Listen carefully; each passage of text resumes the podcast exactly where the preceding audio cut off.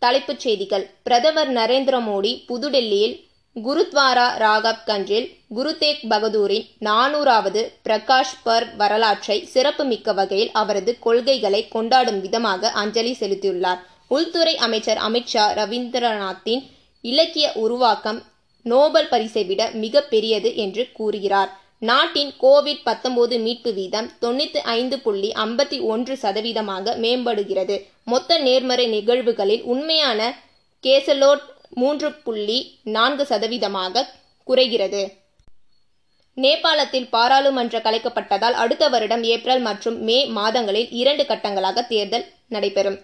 கொலோனில் இந்திய போராளிகள் மூன்று தங்கப் பதக்கங்கள் உலகக்கோப்பை சாம்பியன்ஷிப் உட்பட ஒன்பது பதக்கங்களை பெற்றுள்ளனர்.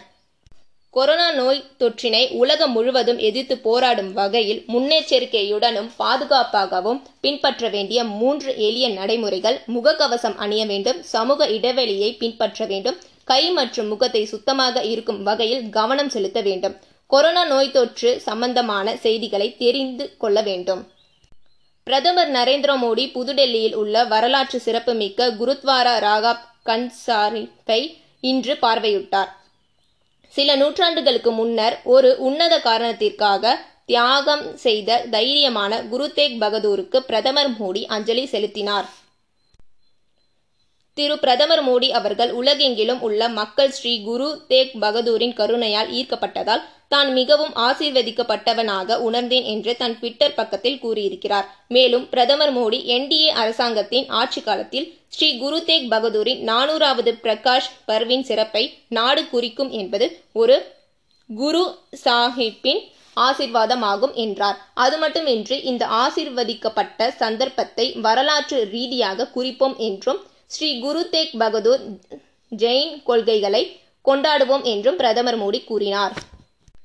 ஜெர்மனியின் கொலோன் நகரில் இந்திய வீரர்கள் உலக கோப்பையில் குத்துச்சண்டையில் மூன்று தங்க பதக்கம் இரண்டு வெள்ளி பதக்கம் நான்கு வெண்கலம் உட்பட ஒன்பது பதக்கங்களை பெற்றனர். இதில் ஆண்கள் பிரிவில் அமித் பங்கல் தங்கமும் மகளிர் பிரிவில் மனிஷா மவுன் மற்றும் சிம்ரான்ஜித் கவுர் தங்கப்பதக்கத்தை வென்றனர்.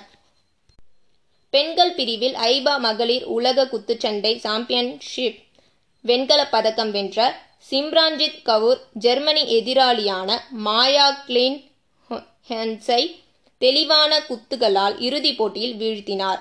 இந்திய வெற்றிகரமாக அறுபது கிலோ பிரிவில் தங்கம் எடுத்து உயரமான எதிராளிக்கு எதிரான சண்டை தூரத்தை குறைத்து பிளவு முடிவால் போட்டியை வென்றனர். அகில இந்திய சண்டையில் மனிஷா மவுன் ஐம்பத்து ஏழு கிலோகிராம் இறுதிப் போட்டியில் ஐபா மகளிர் இளைஞர் உலக சாம்பியன் சாக்ஷி சௌத்ரியை மூன்று புள்ளி இரண்டு என்ற செட் கணக்கில் தோற்கடித்தார். சாக்ஷி தனது வெற்றியை வெள்ளிப் பதக்கத்துடன் முடித்தார்.